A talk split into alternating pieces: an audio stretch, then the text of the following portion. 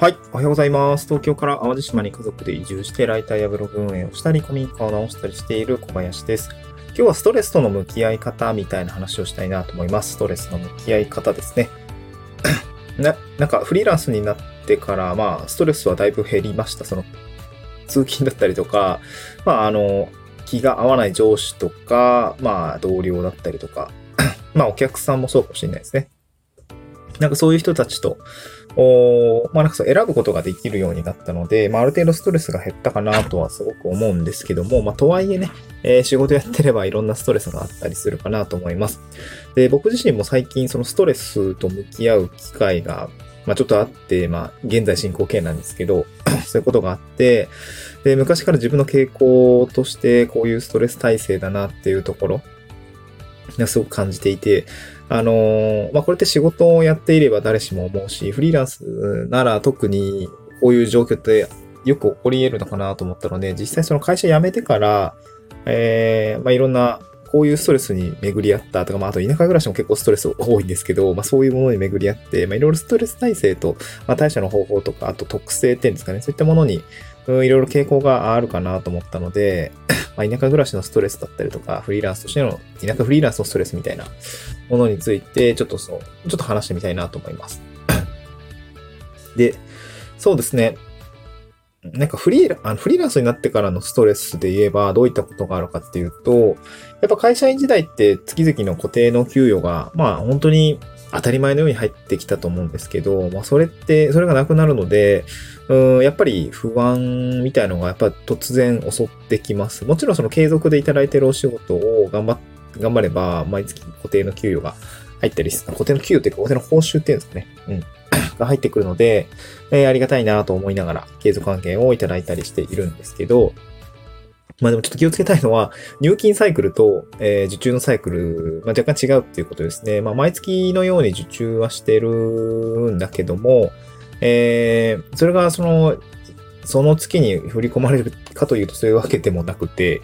えー、っと、入金サイクルですね。例えば、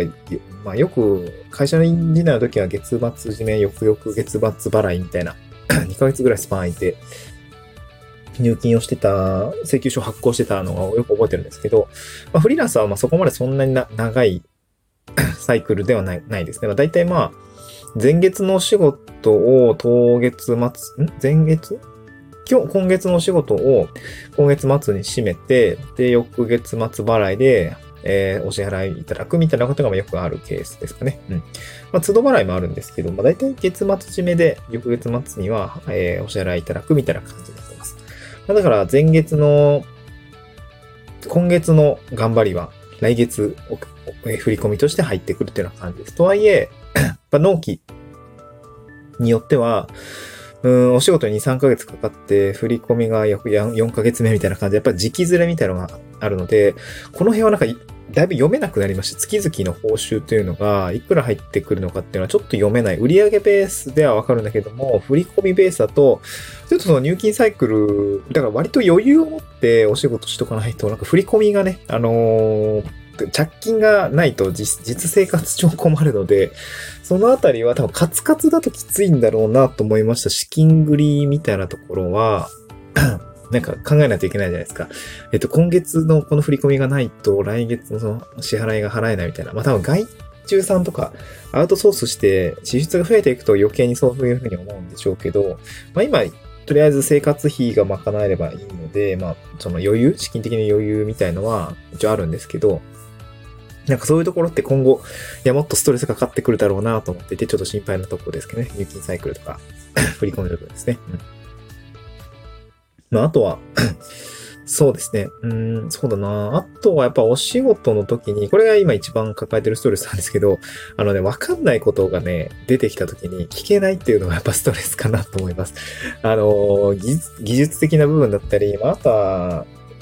方向性？こういう方向性で、例えば SNS の運用だったりとか、自分のキャリアの積み上げ方って本当にこれでいいんだろうかみたいなところは、個人事業主になってからはやっぱ悩むこと結構増えました。まあ、とはいえ、コミュニティで相談できる、まあ、自分の方向性だったりとか悩み事みたいなのは、コミュニティで、あの、相談できるっていうのはやっぱあるので、地域コミュニティにせよ、まあ、オンラインの仕事のコミュニティにせよ、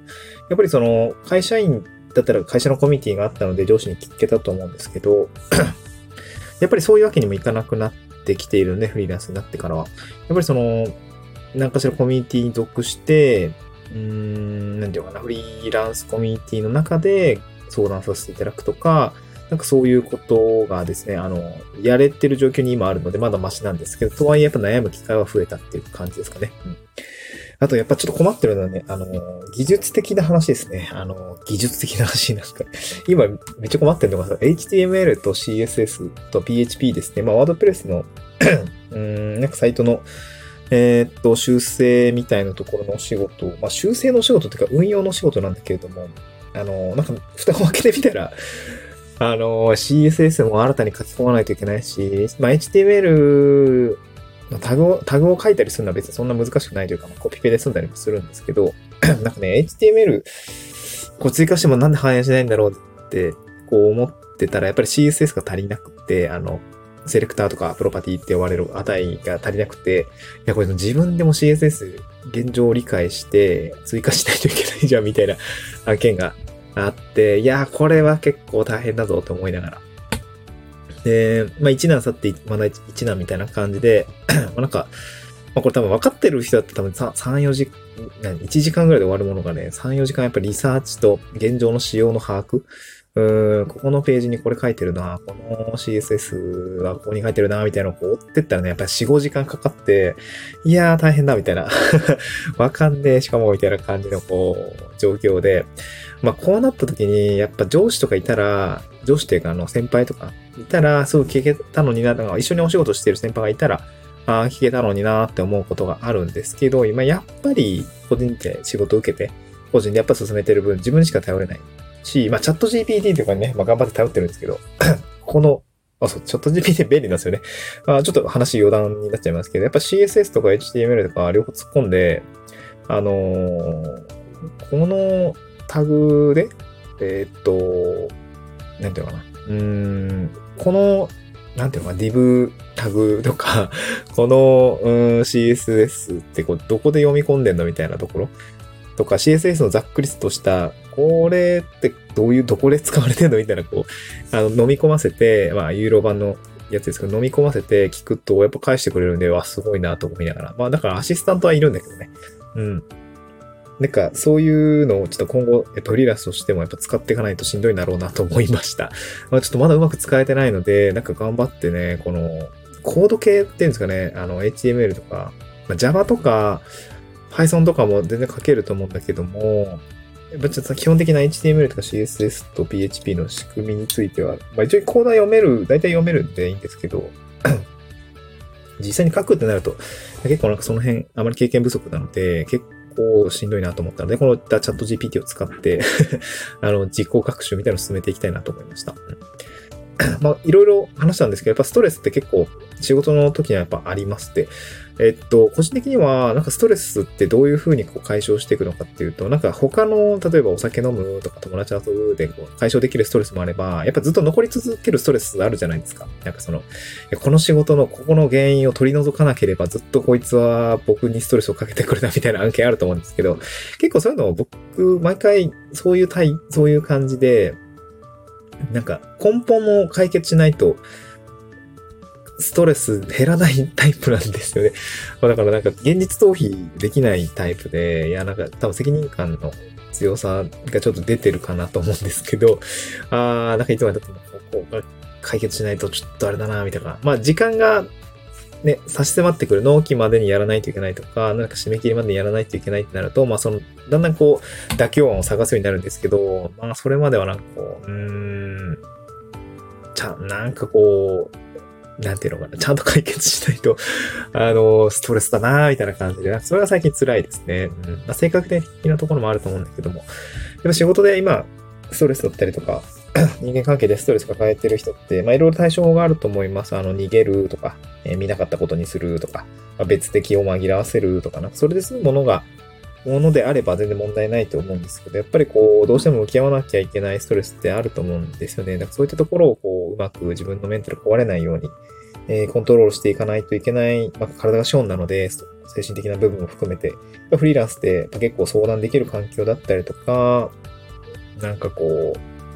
まあ、コミュニティみたいなのに属しておかないと、やっぱ今後はしんどいのかなと思って、まあ、より一層コミュ活をですね、頑張ろうな、頑張りたいなと思いました。はい。まあ、地域コミュニティにせよ、オンラインコミュニティにせよ、なんかしっかりと活動して、えー、助けていただけるような、あの、人徳がね 詰めればいいな、というふうに思った次第でございます。はい。また次回の収録でお会いしましょう。バイバイ。